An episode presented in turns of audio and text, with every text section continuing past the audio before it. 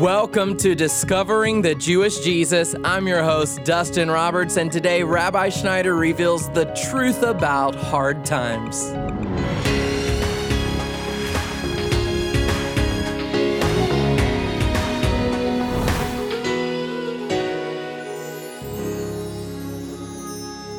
Well, it's easy to acknowledge and rely on the Lord when things are going well, but what about when things are not going well?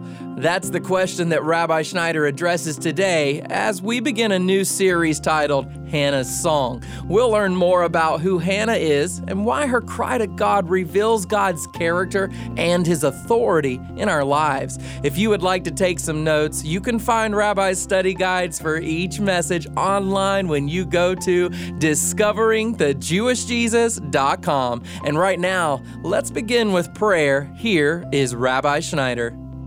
Father, we just invite you to impregnate your word with the Ruach HaKodesh, that it would pierce our hearts like a two edged sword, bringing transformation as you conform us, we ask, Father, into the image of your Son, Messiah Yeshua, Christ Jesus. Beloved, we're going today into the book of 1 Samuel, where I'm beginning this series once again called Hannah's Song. Some of you know the story of the life of Hannah. Hannah was a Jew, she was an Israelite, she was unable to conceive. She went to the temple one day, she was crying bitterly to the Lord. As she was crying bitterly to the Lord, she was praying from her heart. Her lips were moving, but no sound was actually coming out of her mouth because she was praying from her heart and her lips were just moving. Well, the priest at the time, Eli, saw her and he thought she was drunk and he confronted her and he challenged her, What are you doing here at the temple? Drunk, intoxicated. And she said, I'm not drunk. She was so respectful. She said, I'm crying from my heart because the Lord, she said, has closed my womb and I've been unable to conceive. Well, Eli the priest was very touched and moved by her humility and her petition, and he blessed her. And lo and behold, beloved, it wasn't long after that she had a baby. And as we pick up in the book of 1 Samuel, chapter 2, Hannah now has brought her child that she supernaturally conceived and named Samuel, who became the great prophet Samuel. And she was praising the Lord in what we call the Song of Hannah back in the temple what I'd like to do is to actually go right to her song, beginning in chapter 2, verse number 1, and we're going to dig in to plumb the depths of the revelation in her song. The grass withers and the flowers fade, Baruch Hashem, but the word of the Lord, bless his name, abides forever. Hear the word of God. Then Hannah prayed and said, My heart exalts in the Lord. My horn is exalted in Yahweh. That's the Hebrew word with the Hebrew letters Yud He Vav He, which is translated in our English versions capital L, capital O, capital R, capital D. Whenever you see in your English translation the name the Lord in all caps, it's actually the way God's Hebrew name, a personal revelation, covenant name that He revealed to Moses most scholars believe it's pronounced a reverent, breathy Yahweh is translated in our English Bible simply as Lord, capital L, capital O, capital R, capital D. So she's actually praising the Father by his personal covenant name, which was first revealed to Moshe, to Moses, and then was actually used by the writers of the Hebrew Bible 7,000 times. Now, one of the things as we take a step back a little bit to understand the heart of Hannah is to conceive of the revelation that when she was not able to conceive, she took that as part of God's plan for her life. So if we go back to the first chapter, we read there in verse number six the words, because the Lord had closed her womb. You see, Hannah's husband actually had two wives. And her husband loved Hannah, but Hannah was unable to conceive. And the understanding of the scripture writer is that it was the Lord in verse number six that it closed her womb. And so we see this concept of the sovereignty of God very strongly illustrated in the Old Testament, in the Hebrew Bible. For example, in the book of Job, when Job struck tragedy, Job's response was, The Lord gives and the Lord takes away. Blessed be the name of the Lord. We see, for example, in the life of Nebuchadnezzar, that Nebuchadnezzar understood after the Lord caused him to go mad because Nebuchadnezzar wouldn't humble himself and then later, after Nebuchadnezzar had learned his lesson because the Lord caused him to be driven into a spirit of madness for a number of years, when the Lord restored him out of that, Nebuchadnezzar declared, There is God and there's no other. He's Lord in heaven and He's Lord on earth, and He does what He will with the host of heaven and the inhabitants of the earth, and no one can stop Him. My point, beloved one, is that the people of Israel, in the Hebrew Bible, we see how they thought. They understood that both good and bad came from the Lord. Now, without an understanding of the sovereignty of God, we have this dichotomy of understanding God's lordship. We think that the good things come from God and the bad things come from the devil, and the two never meet. But when we look at the life of Job, we see that Satan had to come before the Lord to get permission to torment Job. And so Job correctly understood that everything that was going on in his life ultimately could be traced back to God. Now, I know this is hard to digest. And let me humbly say, I don't have all the answers for this. I know there are many, many hard questions that people could pose that I don't have answers for. But let's not let, beloved ones, what we don't understand to keep us from clinging to what we do understand. The simple and profound point that I'm making, beloved one, to you is that God is sovereign. And the Hebrew people, as illustrated in the Old Testament, the Hebrew Bible or the Tanakh, they perceived the world in terms of there being only one God that was reigning over the universe. And when something bad happened, they didn't simply attribute it to the devil as if God's hand had no purpose in it. They always tried to interpret whatever was happening back to God. And so we see in the Hebrew Bible that many bad things did happen as a result of God's sovereignty. For example, what about the flood? When God drowned the entire world, saved Noah and his family because the earth was exceedingly wicked and his purpose was to cleanse it and start over. Who was responsible for the flood? Well, God was responsible for the flood. But yet, in today's church theology, in many circles, there's no room in that theology for God to be responsible for anything bad. But if we're honest with ourselves and we look at the Hebrew Bible, who Paul said was written not just for Israel, but also for us, for the ecclesia, for the church upon whom the end of the ages has come. When we look in the Hebrew Bible, we see that many bad things are directly attributed to God's sovereignty. Now, when I say bad things, there is no evil in God, but I'm saying from a temporary perspective, from a temporal perspective, we see God's judgment falling upon the earth, which, if we just perceive it only in the realm of the here and now, we'll say it's evil. Like if we were living during the time of the flood, we would say, well, that's evil. But ultimately, it wasn't evil because God had a higher perspective. There was a higher reality at work than just what was going on in the moment. We see the same thing with Sodom and Gomorrah. What happened? God destroyed the city. Who destroyed the city? God destroyed the city. And yet today, if there's a natural disaster that strikes a city in the United States or around the world, God forbid that any preacher should say that the Lord may have had something to do with it. God forbid a man of God or a woman of God says that was a judgment from the Lord. Now, I'm not saying that in any particular situation it was a judgment from God, but if we're honest with ourselves and we study the Hebrew Bible, we see that the Lord did bring judgment upon certain peoples and cities, and it was a direct result of God's judgment. Now, how does this apply to our text today from the book of Hannah? It applies, and I'm trying to make sense of all this because Hannah not only rejoiced in the Lord when she conceived, which is the main theme of her song, but when she was not able to conceive, she filtered that unto the Lord as well. And so we read in the first chapter, verse 6, that the Lord had closed her womb. Now, again, I realize this is very sensitive because there's a lot of hurt and a lot of pain, and people could be saying to me, Rabbi, are you saying that the Lord did this, that the Lord closed my womb? I'm not saying anything particular about any city or about any person or about anyone's specific circumstance.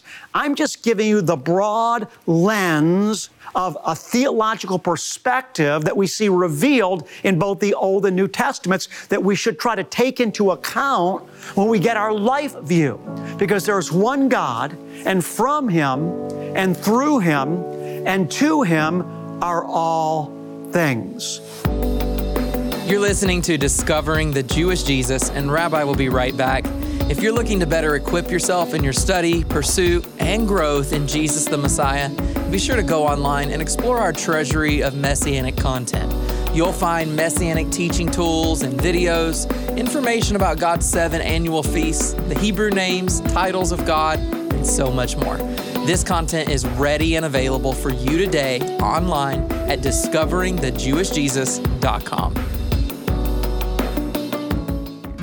At the core of everything we do at Discovering the Jewish Jesus is our commitment to declare the whole counsel of God's Word from start to finish.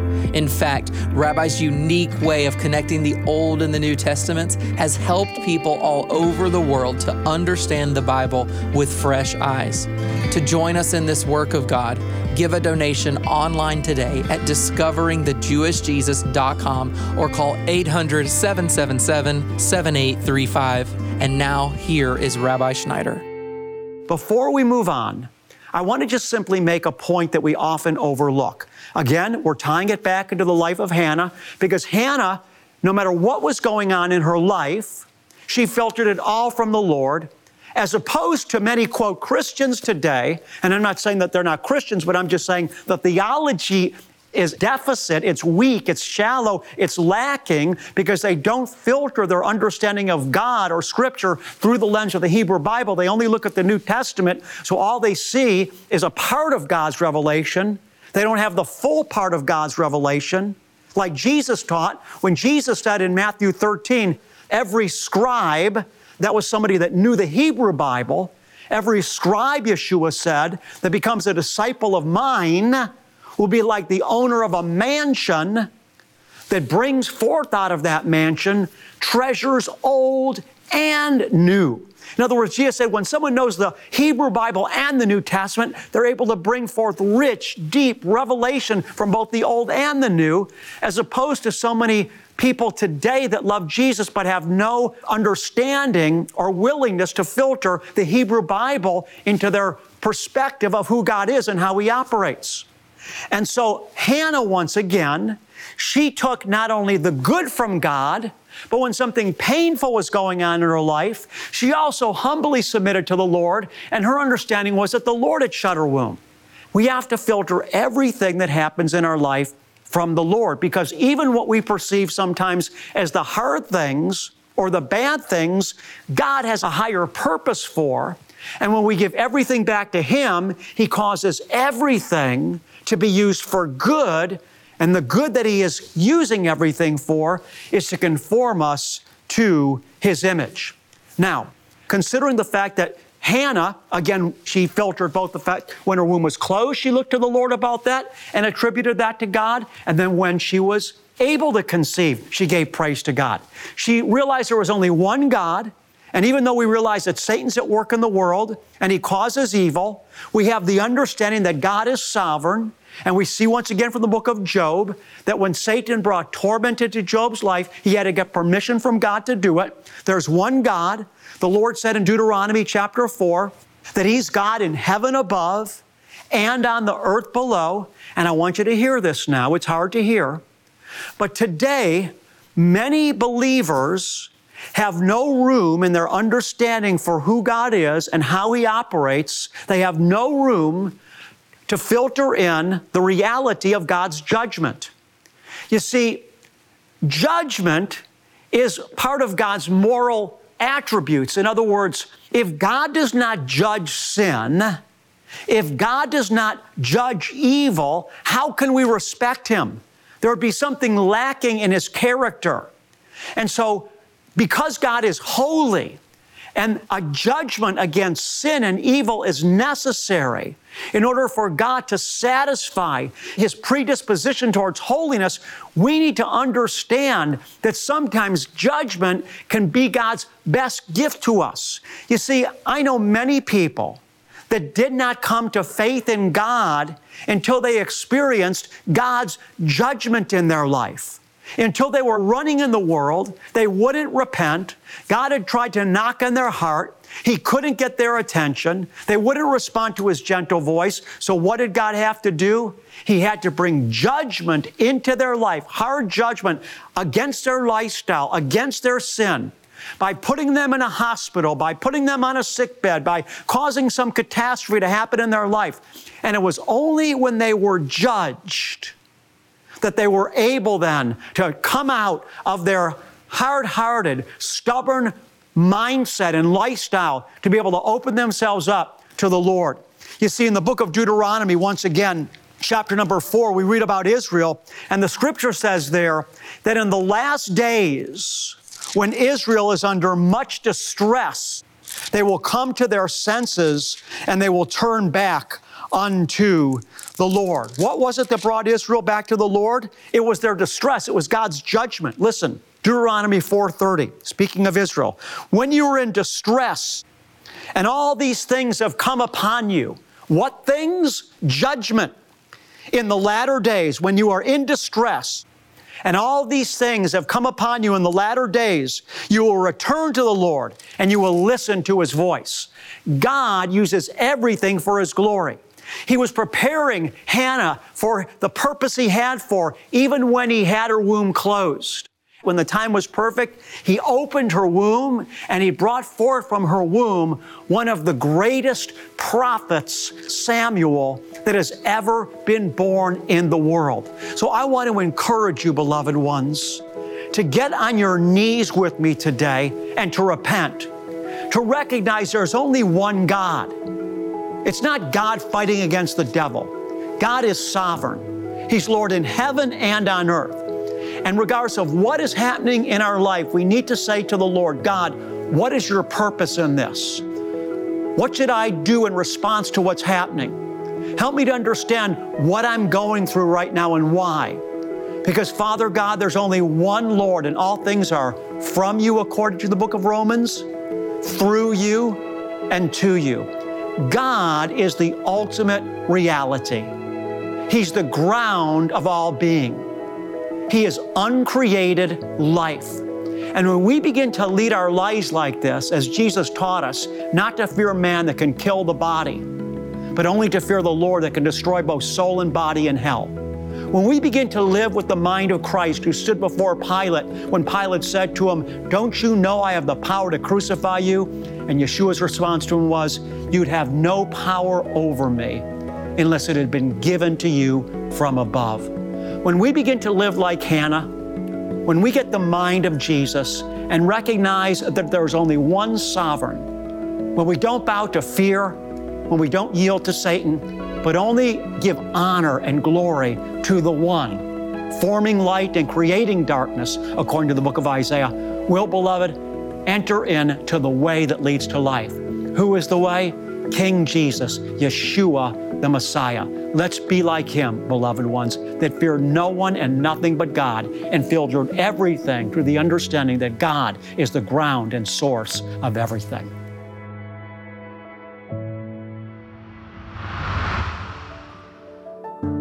You're listening to Discovering the Jewish Jesus with Rabbi Schneider. If you'd like to learn more about God and how you can make Him first in your life, please visit us online at discoveringthejewishjesus.com. And then, if you know the Lord, but you'd like to take your study of His Word further, then please take a few moments to explore all the resources and the study tools that we have available. You'll find a treasury of messianic content on our website, and it's designed to help you learn more about God's nature as it's revealed in both Testaments, the Old and the New.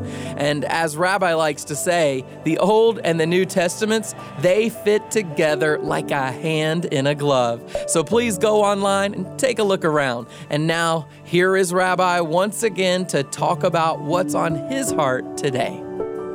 Beloved, in Jewish tradition, we teach that after the fall of Adam and Eve, the world was cut off from God's grace, but that God's grace entered back into the world where Abraham, the father of all believers, offered up his son Isaac. In fact, the New Testament says that through Abraham's seed, who is Yeshua, all the nations of the earth are blessed. What caused this grace to open up? It was Abraham's act of surrender. And you and I, if we're going to be children of Abraham, we also need to live surrendered lifestyles.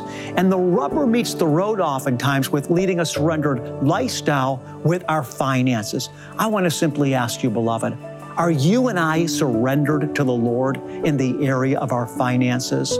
If we're not, we're shutting our heart off from the grace of God. I simply want to say to you if the Lord is bearing witness with your heart to make an offering to Him, to surrender to Him through discovering the Jewish Jesus financially, beloved, just do it. We open up a channel to be blessed in the process. If God is prompting you to give a gift to this ministry today, then let me tell you how you can get in touch.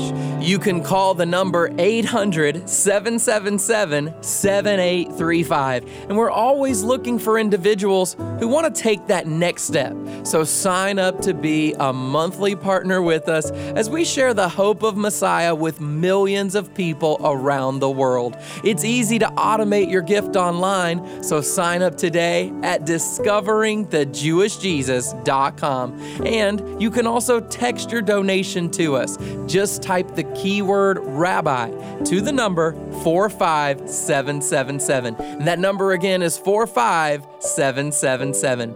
As our way of saying thank you for your generous gifts, we'll send you Rabbi's latest audio message of the month on CD or as a digital download. And for those who sign up as new monthly partners, we'll send you an authentic shofar that's handcrafted in Israel. The shofar, it announces the kingdom of God, and with your generous support, that's exactly what we're doing here at Discovering the Jewish Jesus. Thank you so much for helping us reach Israel and the world with the love of Messiah. If you need to write to us for any reason, our address is Discovering the Jewish Jesus, P.O. Box 777, Blissfield, Michigan 49228. And right now, let's wrap up today's message on the truth about hard times with a special blessing. The words from the Aaronic blessing in the book of Numbers, chapter 6, verses 22 through 27, helps us to realize how good God is to you and I personally. So receive his blessing into your life, and then, beloved one, go bless somebody else in Jesus' name today. Yavarechecha Yahweh Vayishmarecha.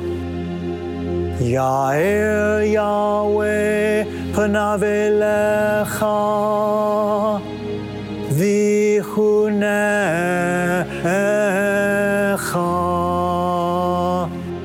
Yisa Yahweh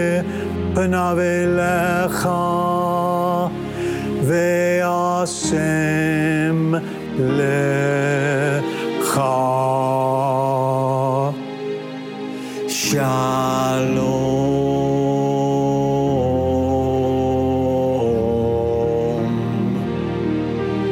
The Lord bless you and keep you. The Lord make his face shine on you and be gracious to you. The Lord lift you up with his countenance, and the Lord give you, beloved one, his peace. God bless you, and shalom.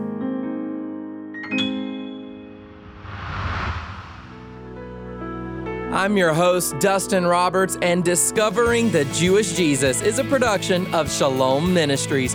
Join us next week when Rabbi Schneider asks Does God have any competition? Well, learn the engaging answer Monday on Discovering the Jewish Jesus.